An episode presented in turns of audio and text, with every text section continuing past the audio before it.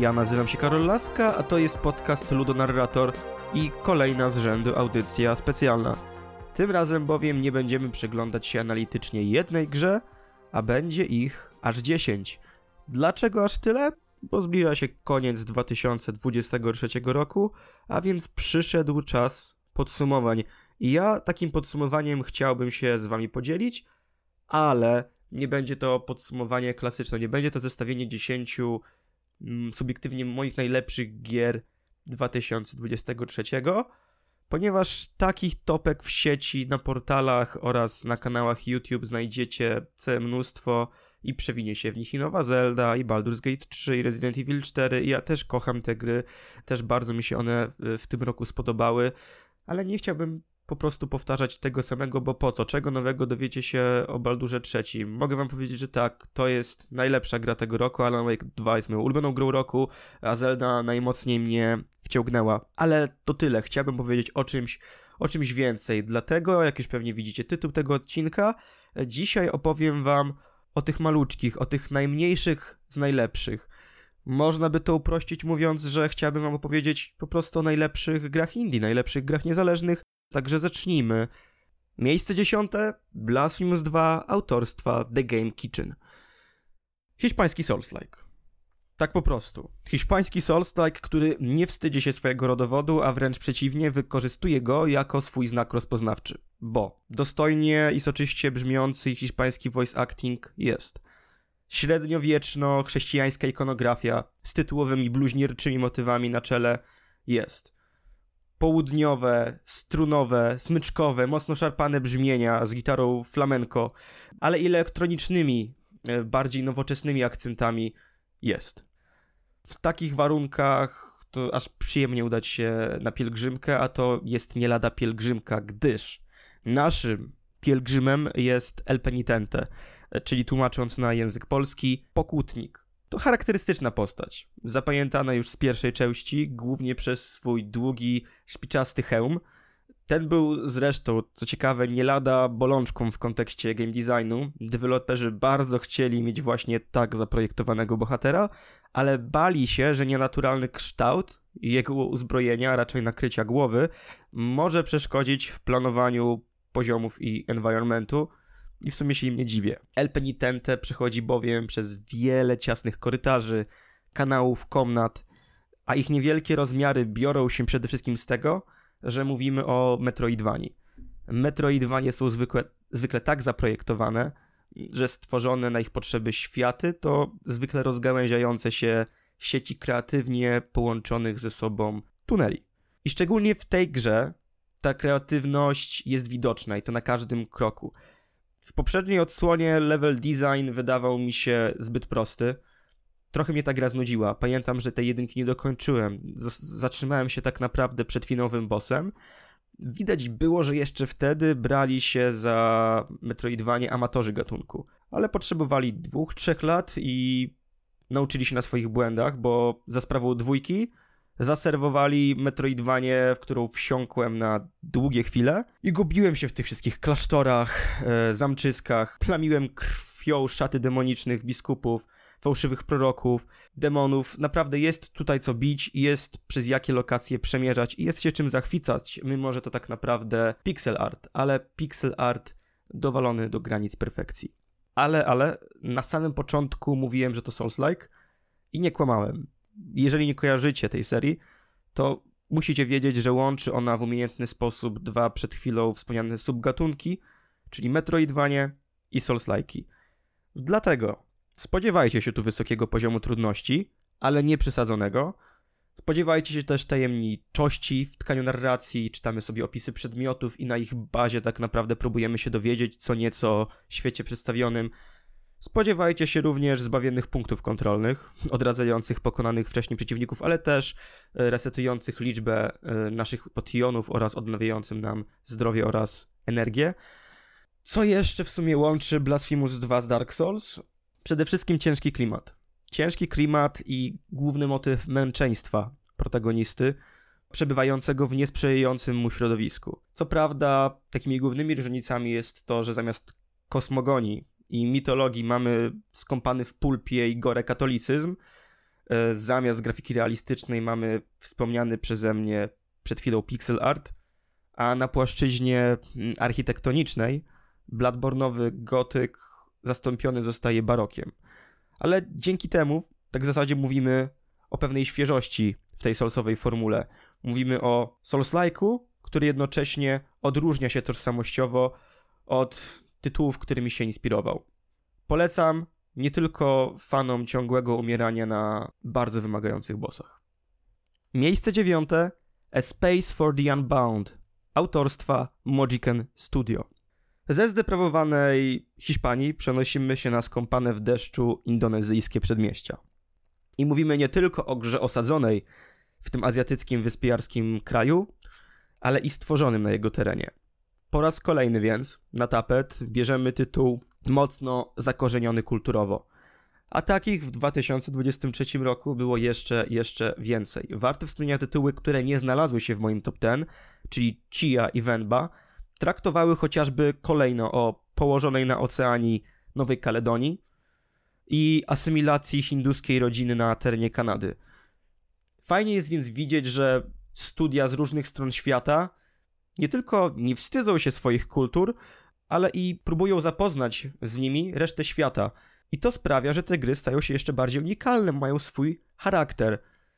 Mam nadzieję, że to jest jakiś trend, który zostanie kontynuowany w następnych latach. Ale, ale, wracając do A Space for the Unbound, jeżeli chodzi o lokalny patriotyzm w tej grze, to tutaj polega na tym, że przedstawione zostają piękne, wypikselowane pejzaże miejskie, łączące a to prowincjonalny urok małych, zatłoczonych targowisk, zdartych betonowych chatek i otaczających ich polan, z mocnym industrialnym backgroundem, gdzie na horyzoncie rozciągają się linie trakcyjne i jawią się rozmazane cienie wieżowców, najprawdopodobniej tych z Jakarty. Ten urokliwy, bez dwóch zdań, kojący, nieco egzotyczny setting to nie wszystko.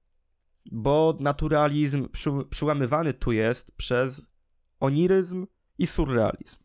Tak, po raz kolejny wkraczamy w te linczowskie klimaty.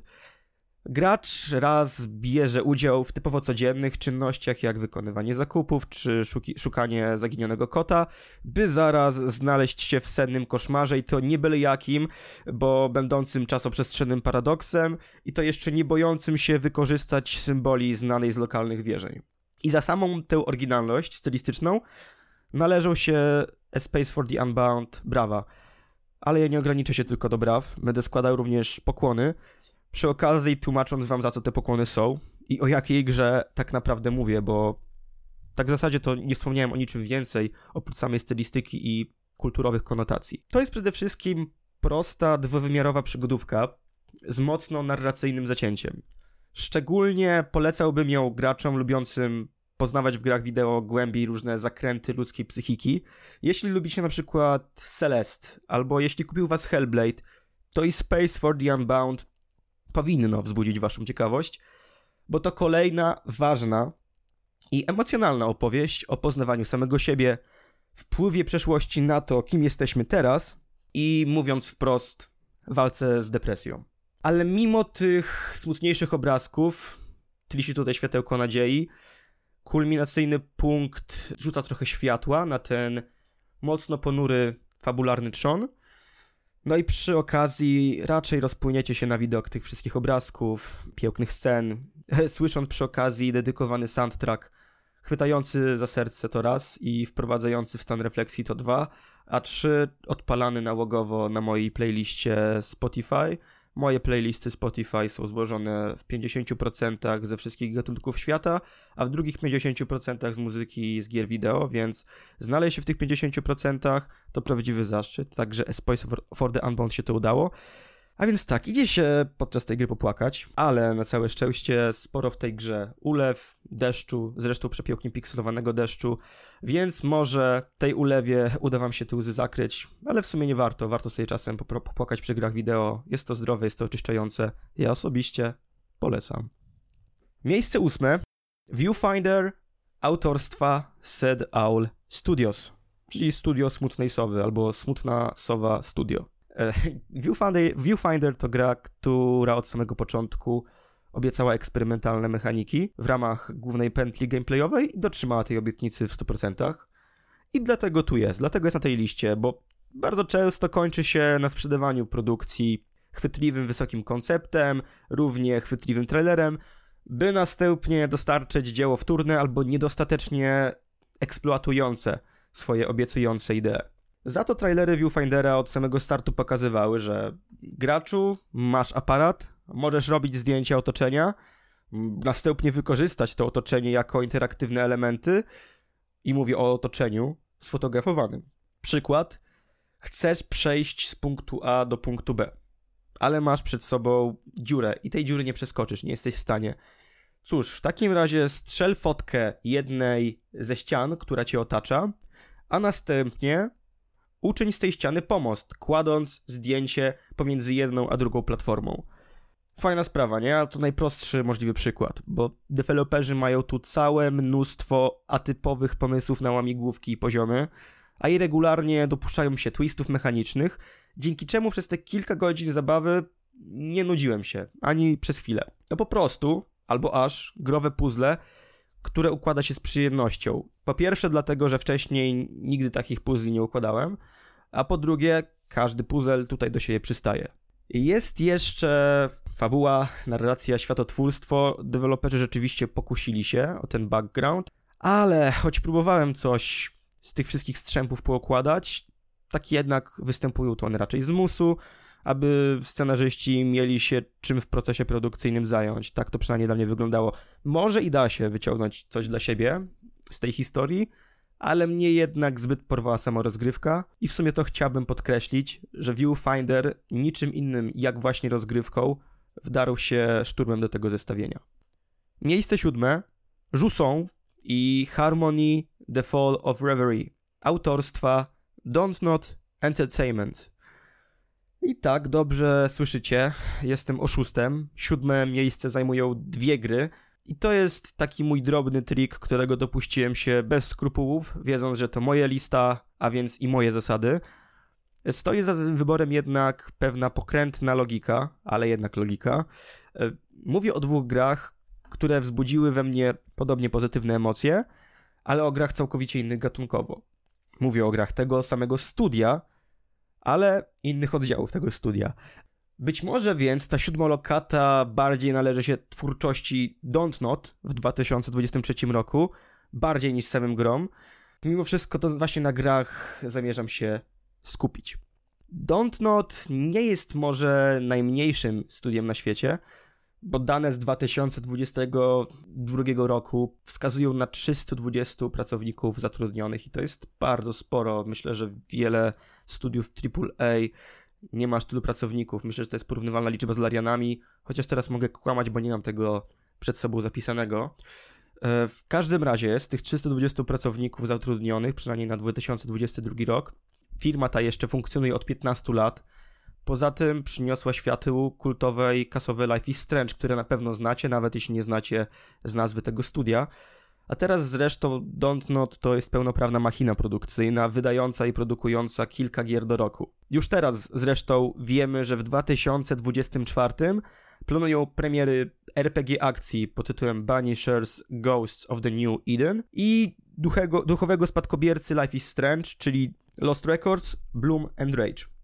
Mimo to, nadal trudno jest mi osobiście kategoryzować Dontnod w kategoriach zaślepionej zyskiem korporacji, a po 2023 roku jest mi o to jeszcze trudniej.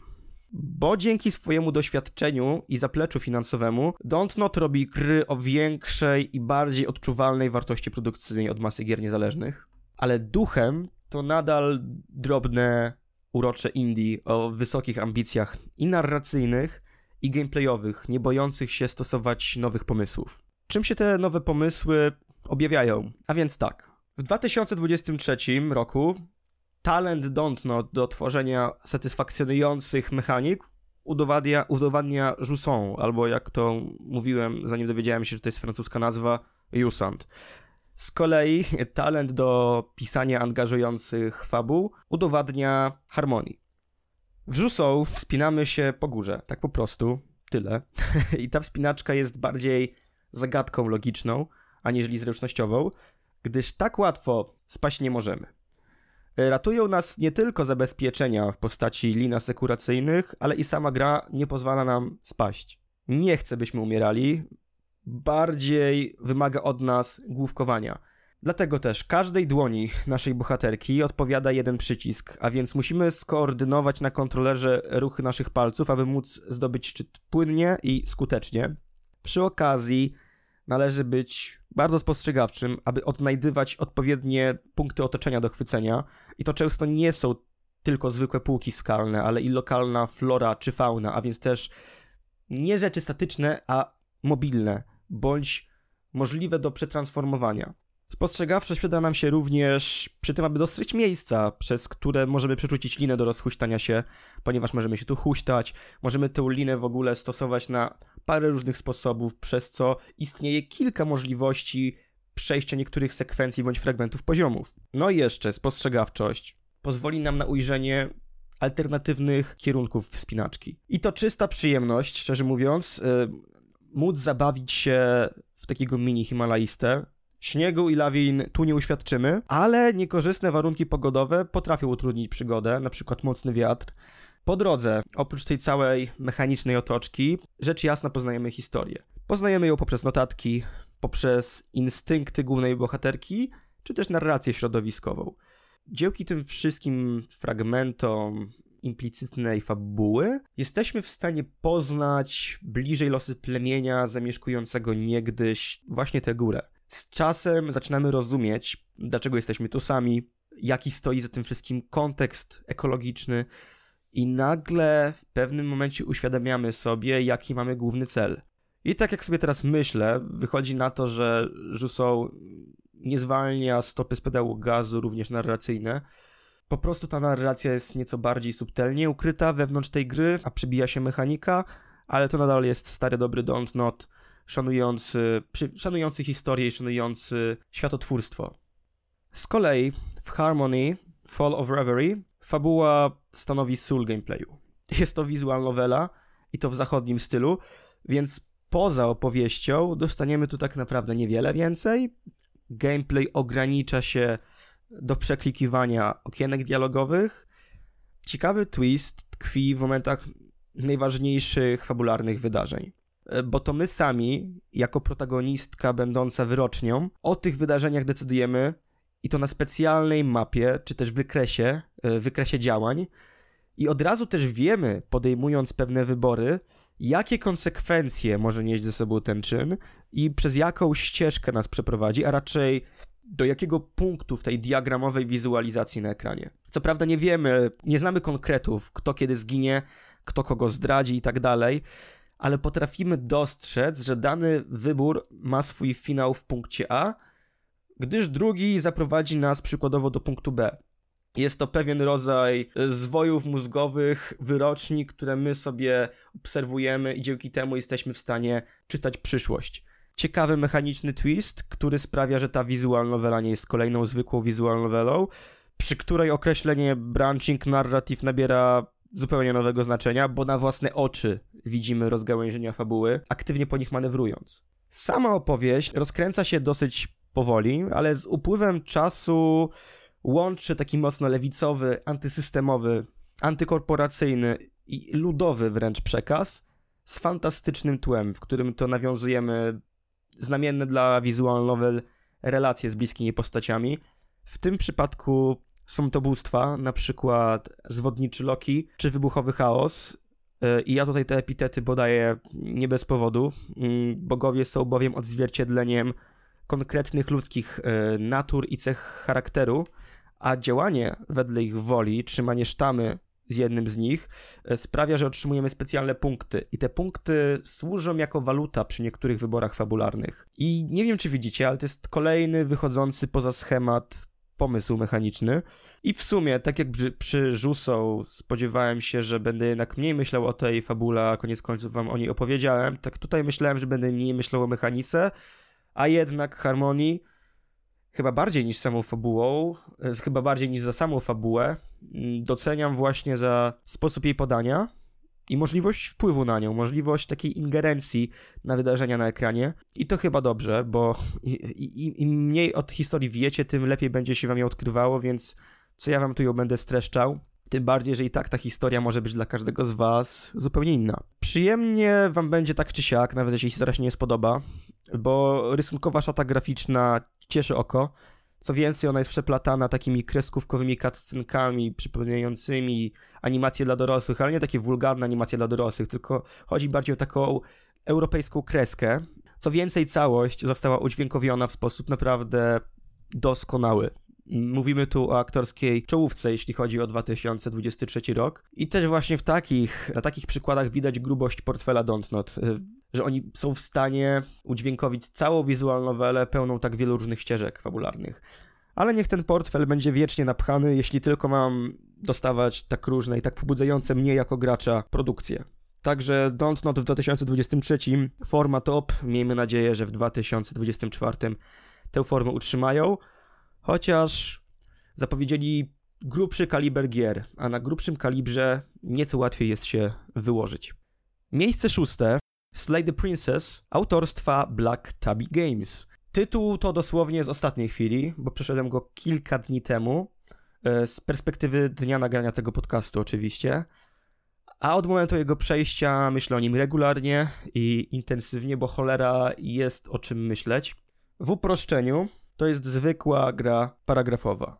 W mniejszym uproszczeniu to niezwykła gra paragrafowa, a w takim ludonarracyjnym uniesieniu jest to chyba największa growa metazabawa 2023 roku, tuż po Alanie Wake'u 2.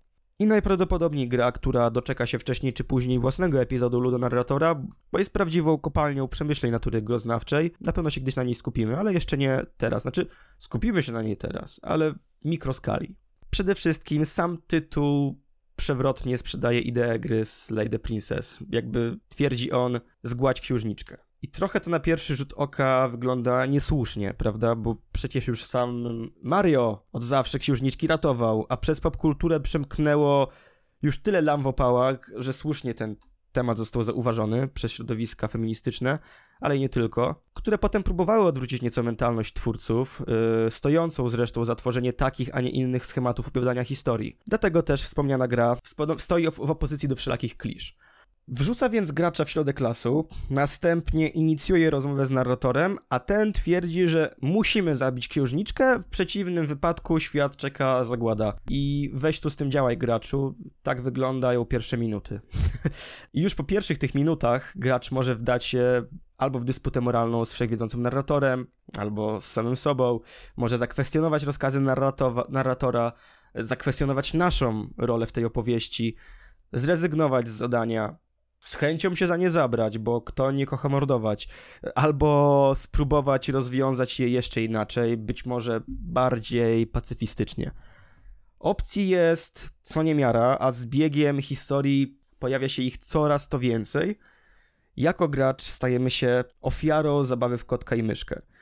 Tylko od nas tak naprawdę zależy, mm, czy wejdziemy w ten fikcyjny świat, damy mu się ponieść, damy się ponieść konwencji, czy wczujemy się w fabułę, czy też właśnie staniemy obok tej całej farsy i spróbujemy oszukać grę i postawić się cwanym zagrywkom twórców. Jaką rolę w tym wszystkim odegramy, jakie podejście do całości obierzemy, nasz wybór. I ta swoboda czyni z prostej paragrafówki, to trudne do wyobrażenia, ale coś na wzór mini sandboxa. Piękna zgrywa, totalna jazda bez trzymanki, a przy okazji fascynująca rozprawka na temat sprawczości gracza. Deweloperzy co prawda twierdzą, że jest to przede wszystkim historia o miłości, ale dobra, jakby co kto widzi, jak kto woli. Na pewno warto to sprawdzić. Jest to rzecz całkowicie odjechana i na pewno w coś takiego nie graliście nie tylko w tym roku, ale od dawien, dawien, dawna. Miejsce piąte. Niezwyciężony. Autorstwa Storeward Industries. Ech, to jest mój początkowy komentarz, to westchnięcie, bo ileż ja razy nie dawałem za wygraną w dyskusjach internetowych, czy też realnych, jeżeli chodzi o tę grę. To jest gra, która dla wielu jest przykładem klęski interaktywności. Dla mnie przede wszystkim funkcjonuje jako triumf growych narracji. Bo takich opowieści zawartych w ich ramach zagadnień filozoficznych i naukowych w tym medium po prostu brakuje.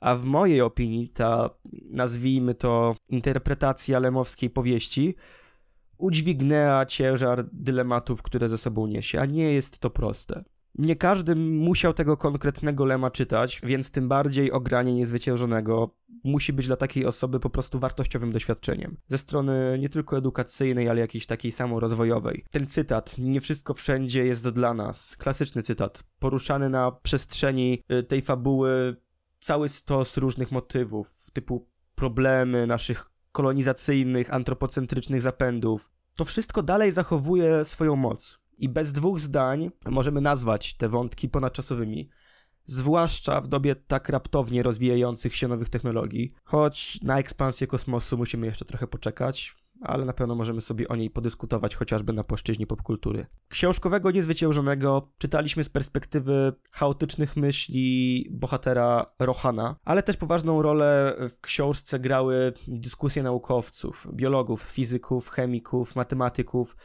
próbujących zrozumieć wymarły ekosystem planety, na której się znaleźli. W grze z kolei zrezygnowano z paru perspektyw, e, jeżeli chodzi o sposób prowadzenia fabuły i grupowych badań na rzecz zaczerpniętego z kultowego walking sima pod tym Firewatch, nieustannego, dynamicznego dialogu pomiędzy dwoma postaciami. Jako Jagna rozmawiamy przez krótkofalówkę z naszym przełożonym astrogatorem, próbując przy okazji znaleźć ocalałych na planecie Regis 3 i ewakuować się z globu. Na własnej skórze doświadczamy zresztą wpływu nietypowej natury i surowego klimatu na naszą postać w iście pustynnych, skalistych, samotniczych realiach. Dialog, jak wspominałem, gra tu główną rolę, ale o otaczającym nas świecie dowiadujemy się więcej także z samej eksploracji. Każde odkrycie, czy też myśl, głośno omawiamy z naszym towarzyszem po drugiej stronie słuchawki, przeplatając rozmowy emocjonalne i osobiste z długimi, problematycznymi dyskusjami o charakterze niemalże akademickim.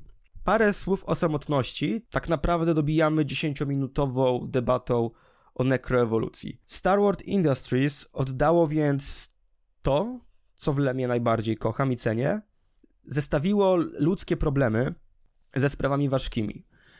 Jednostkę postawiło naprzeciw galaktyki.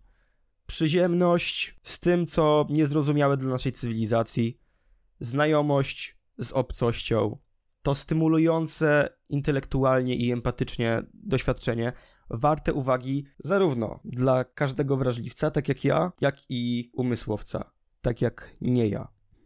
Miejsce czwarte The Cosmic Wheel Sisterhood autorstwa The Construct Team. Waląc z grubej rury, jeden z najlepiej napisanych scenariuszy do gier wideo w 2023 roku.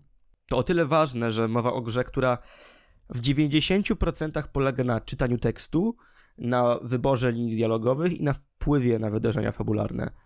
The Cosmic Wheel Sisterhood opowiada o młodej czarownicy, która przez to, że przepowiedziała swojemu zakonowi upadek w nieokreślonej przyszłości, została skazana na 300-letnią dezercję i izolację w lewitującym na drugim krańcu kosmosu domku. Przytulnym, bo przytulnym, ale pustym. Dziewczyna popada w tym czasie, co logiczne, w poważne problemy psychiczne, nie jest w stanie wytrzymać sama ze sobą, aż w końcu nie wytrzymuje faktycznie i postanawia złamać galaktyczne prawo, przyzywając Behemota. I demon ten ma jej pomóc w skróceniu kary, ale kryje też typowo diabelskie intencje.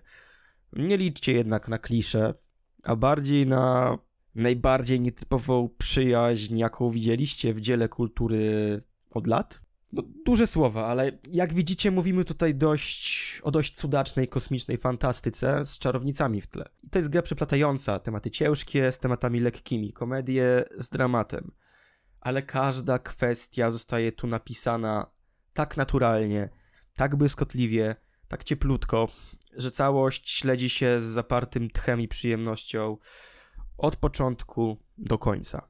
Gameplayowy twist, urozmaicający tę tak naprawdę książkę interaktywną, to bardzo oryginalna mechanika konstruowania deku, ale nie na wzór pierwszej, lepszej karcianki. Tworzymy bowiem talię tarota, projektujemy ją wizualnie, a także nadajemy każdej karcie elementy tła oraz postacie wchodzące ze sobą w różne konfiguracje, przez co każda z kart, którą stworzymy, ma odmienne, symboliczne znaczenie. I te symboliczne znaczenia są oparte na konkretnych frazach typu dobro, zło, okrucieństwo, mm, empatia, coś w tym stylu. Następnie, podczas rozmów z NPC-ami, przewidujemy im z tego tarota przyszłość, niejako mając poczucie wpływu na ich losy. Ktoś chce na przykład wiedzieć, czy kiedykolwiek zdobędzie władzę nad wszechświatem? Cóż, zależnie od tego, jakie karty stworzyliśmy i jaką akurat wylosowaliśmy w trakcie tej rozmowy, y, możemy wybrać jedną ze specjalnie dopasowanych pod charakter karty linii dialogowych, służących jako przepowiednia. Mowa więc o kolejnej po Slay the Princess grze, prowokującej sprawczość gracza i to w sposób niecodzienny. Ale przede wszystkim jest to kawał świetnej historii, nad którą czujemy, że mamy faktyczny wpływ. A do tego w połowie gra zmienia na siebie pomysł i implementuje niespodziewane mechaniki, których spoilować nie zamierzam, ale powiem tylko, że mało którym twórcom chce się tak urozmaicać grę i to w tak późnym jej przebiegu. Miejsce trzecie Bramble the Mountain King autorstwa Dim Frost Studio. Bramble na screenach i trailerach może wyglądać jak kolejna wersja Jasia i Małgosi, albo też nieco mroczniejszy amalgamat baśni braci Grimm. E, nie dajecie się jednak zwieść tej pozornej niewinności, bajkowości, powierzchownej cukierkowości, bo kiedy tylko opuścicie chatkę na początku gry w poszukiwaniu swojej siostry, to po 15 minutach podejrzanej ciszy, niewygodnego niepokoju, budowanego napięcia czeka was kilka godzin męczącej agonii i wypalających oczy i uszy i reszty zmysłów tortur. Kilkuletni dzieciak lawiruje to pomiędzy tasakami albo tarza się we flakach, wymiotuje z wycieńczenia, płacze i krzyczy ze skrajnego przerażenia i smutku. To są regularne e, obrazki w Bramble the Mountain King tak normalne jak w naszym życiu poranne mycie zębów. I skąd ta surowość, skąd ta bezpośredniość, skąd ta obrazowość przekazu? Całość została zanurzona w nordyckim, skandynawskim folklorze i bajkopisarstwie. Jeżeli nie czytaliście nordyckich baśni, to po tej grze dalej nie będziecie chcieli ich czytać, chyba że jesteście masochistami. Mimo to trudno mi nie docenić, jak bezceremonialnie Bramble łamie wszelkie zasady dekorum i obraca przyzwyczajenia graczy przeciwko nim, przemieniając je w ich największe zmory. Przyrównałbym tę grę do psychologicznych horrorów, post-horrorów A24 czy twórczości Roberta Eggersa, ale nawet oni nie uciekali w takie skrajności, Choć akurat podobieństwa do filmu Czarownica, bajka ludowa z Nowej Anglii, są bardzo uderzające, bo też traktujące o dzieciach w obliczu rytualnej mm, wrogości. A czekajcie, bo bym zapomniał powiedzieć, o czym tak naprawdę ta gra jest, bo znowu skupiłem się bardzo na samym vibe i klimacie, który może zachęcać, ale no, warto wspomnieć, że ta gra to jest platformówka 2,5D, która gameplayowo, poza stresogennym doświadczeniem, ma do zaoferowania całkiem sporo. Mm, całkiem sporo przede wszystkim zaskakujących etapów, e, w tym takich, e, w których regularnie zmieniane są perspektywy kamery. Silne inspiracje wyczuwam tutaj przede wszystkim pierwszymi oryginalnymi Resident Evil czy Silent Hill, ba, fragmentami gubimy się nawet w gęstej jak mleko mgle, która pokrywa taką wioskę. I szczerze mówiąc, nie czuję, nie czułem się w niej jakoś niebezpiecznie, bo lepsza jest ta biel e, niż obraz pokryty krwistą czerwienią, a ta czerwień tutaj pokrywa nawet twarz tego, tego biednego Jasia. Znaczy nie nazywał się Jaś, ale powiedzmy, że dalej rozmawiamy o archetypicznym Jasiu i archetypicznej Małgosi. Polecam, nie polecam. Przyszedłem w jeden wieczór i ta trauma została ze mną przez cały rok. Miejsce drugie Cocoon, autorstwa Geometric Interactive. Może jedna z najmniejszych gier, z tych najlepszych, ale zdecydowanie najgłośniejsza. W końcu została doceniona na samym The Game Awards, ma mnóstwo opinii na Steamie, jest dostępna w Game Passie. Do tego może i debiut studia, ale jednak projektowi przewodzi Jeppe Carlsen, czyli stary lis, który zaprojektował i Limbo i Inside, czyli już kultowe gry indie. Nie zmienia to jednak faktu, że nadal mówimy o grze wielkiej i duchem, i wykonaniem. Designerski majstersztyk pozbawiony jakiegokolwiek interfejsu, oprócz tego w menu pauzy, zero dialogów, zero komunikatów bezpośrednich w stronę gracza, mechanik, uczymy się tu sami, instynktownie, metodą prób i błędów. Kliknięcie przycisku uczy nas jednej mechaniki, przy następnym interaktywnym punkcie, kiedy po kliknięciu nie dzieje się nic, musimy spróbować ten przycisk przytrzymać. I bam, oto druga mechanika od razu przyswojona. I od takiego elementarza na poziomie sterowania przechodzimy krok po kroku po pewnym czasie do łamigłówek, które wymagają od nas dosłownie przenoszenia na barkach całych uniwersów i przełączania się pomiędzy różnymi światami w ramach mikromultiversum a wszystkie te maluczkie galaktyki przedstawione zostały w formie niepozornych kul, bo dlaczego nie? Wspominałem o instynktownym uczeniu się gry. Nieprzypadkowo. W grze sterujemy dopiero co narodzonym owadem, konkretniej cykadą, i przychodzi ona na świat w konkretnym celu, który pokrywa się z celem gracza, ale musi się szybko przystosować do funkcjonowania w otoczeniu. Zwierzęta, kiedy się uczą, to właśnie na bazie instynktów, nawet te najmniejsze – i Kokun pokazuje, że gracze niewiele się od tych zwierząt, owadów różnią. Muszą działać na instynkcie, zwłaszcza kiedy nie zostaje im pozostawiona żadna instrukcja. Bez użycia ani jednego słowa, Kokun opowiada nam wizualnie o pewnym cyklu życia i śmierci, który jest jeden i taki sam dla każdej istoty muszącej egzystować w mniej lub bardziej świadomy sposób na tym łespadole. Najtrudniejsze i najbardziej abstrakcyjne łamigłówki, zakładające wspomniane przenikanie się uniwersów, gra sprowadza do automatycznych, impulsywnych odruchów, pojedynczych kliknięć przycisków na padzie czy klawiaturze. Jakby pokazuje tak w zasadzie prymitywizm mikrokosmosu z perspektywy nieczującej, niemyślącej, ale działającej z automatyzmami w obronie cyklu trwania cykady wielkość schowana w małości. I właśnie ten mały paradoks, który ja sobie nieco nadin, nadinterpretacyjnie wyciągam z Kokun, sprawia, że myślę o tej grze tak pozytywnie. Choć sam gameplay, jego projekt, jego minimalizm, to jest po prostu sztuka. Miejsce pierwsze. Season, A Letter to the Future, autorstwa Scavengers Studio. Nie wiem, czy wiecie, ale nieświadomie ciągnie mnie do projektów o tragicznej zakulisowej historii. Y, moją ulubioną grą wszechczasów jest Disco Elysium i kiedy już zacząłem bezrefleksyjnie idealizować, Zaum po przejściu tej gry, y, jako ten jedyny tak wspaniały i wspaniałomyślny kolektyw artystyczny na całym świecie, to właśnie ten sam świat przypomniał mi o tym, że nie ma czegoś takiego jak ideał, a romantyczne wizje to ja mogę sobie schować pod poduszkę na lepsze czasy. O crunchu, wypaleniu, finansowych przekrętach, przemocowych zachowaniach i toksycznym środowisku pracy w tym estońskim studiu mógłbym opowiadać, ale to nie czas i miejsce. Jeszcze. Na razie kończymy 2023 rok i kiedy on przyszedł, to już prawie na samym jego starcie uraczony zostałem kolejnym growym cudem po Disco Elysium, który pokazał mi, że da się dotykać moich najczulszych strun za pomocą prostych środków przekazu, nie będąc Disco Elysium. Było to pozytywne zaskoczenie. I po raz kolejny zainteresowałem się bliżej działalnością odpowiedzialnego za moje odkrycie studia, aż tu nagle wyskakują wiadomości o porażce finansowej gry, mobbingu w studiu, kolejnych wylewających się toksynach i masowych zwolnieniach. Tak więc w skrócie Season A Letter to the Future to kolejna smutna historia ze świata game devu, kolejne arcydzieło stworzone w bólach, bo jak żeby inaczej, przy okazji niedocenione przez branżę i graczy.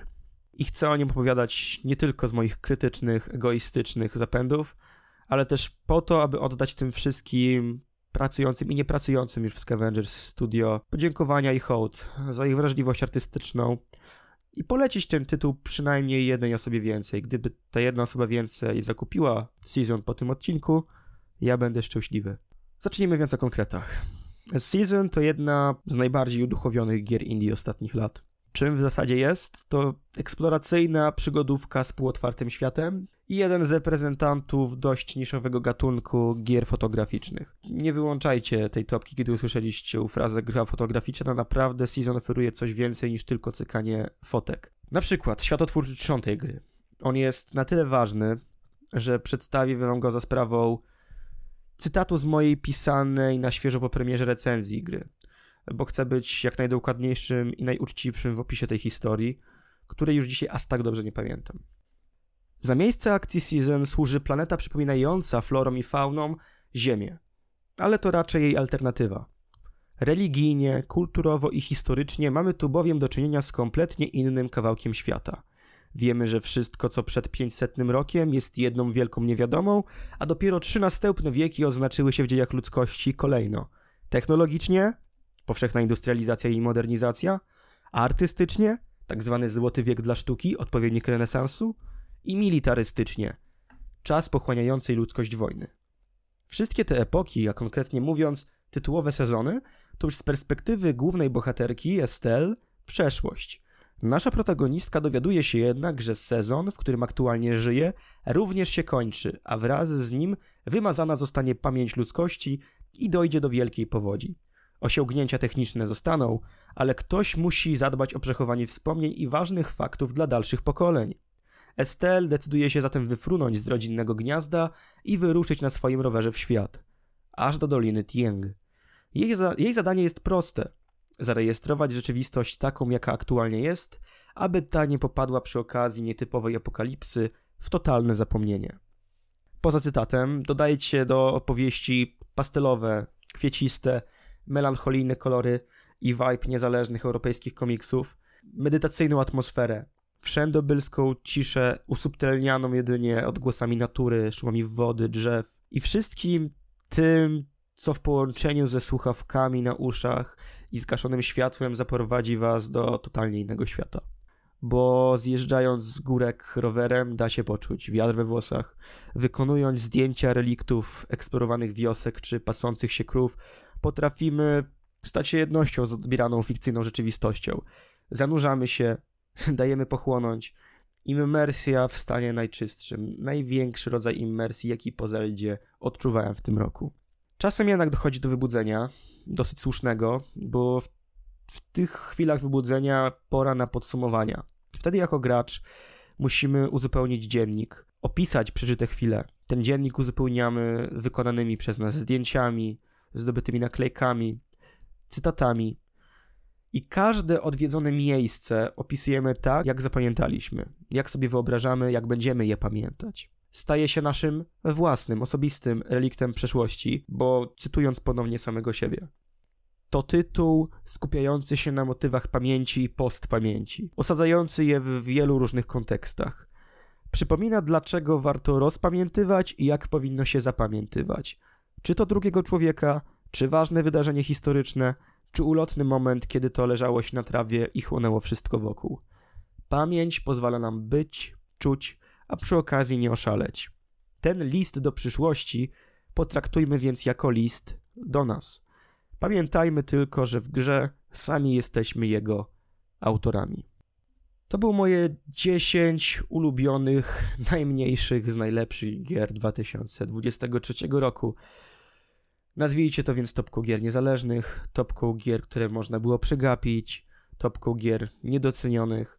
Jak zwał, tak zwał. Mam nadzieję, że dzięki tej liście odkryliście coś nowego dla siebie, albo też utwierdziliście się w swoim pozytywnym przekonaniu co do ogranej przez siebie gry. Ja tylko chciałbym jeszcze w ramach postscriptum zaznaczyć, że na tej liście znalazły się jedynie gry, które miałem okazję przejść. Jeżeli jakiejś gry nie przeszedłem, bądź nawet jej nie zacząłem, to raczej z powodów oczywistych ona się na tej liście nie znalazła, więc zanim y, zastanowicie się, dlaczego na przykład nie znalazła się tutaj gra A, B, C, D, no to najprawdopodobniej dlatego, że po prostu nie miałem okazji jeszcze w nią zagrać, ponieważ był to intensywny rok, nawał premier. Będziemy to nadrabiać w 2024, jeśli ten będzie dla nas nieco bardziej łaskawy. Na ten moment dziękuję Wam. Przypominam o tym, że aktualnie w produkcji e, znajduje się odcinek o Shadow of the Colossus, czyli już pełnoprawna analiza w ramach ludonarratora, a na ten moment ja się z Wami żegnam. Mm, nazywam się Karol Laska, a to był podcast Ludonarrator. Cześć.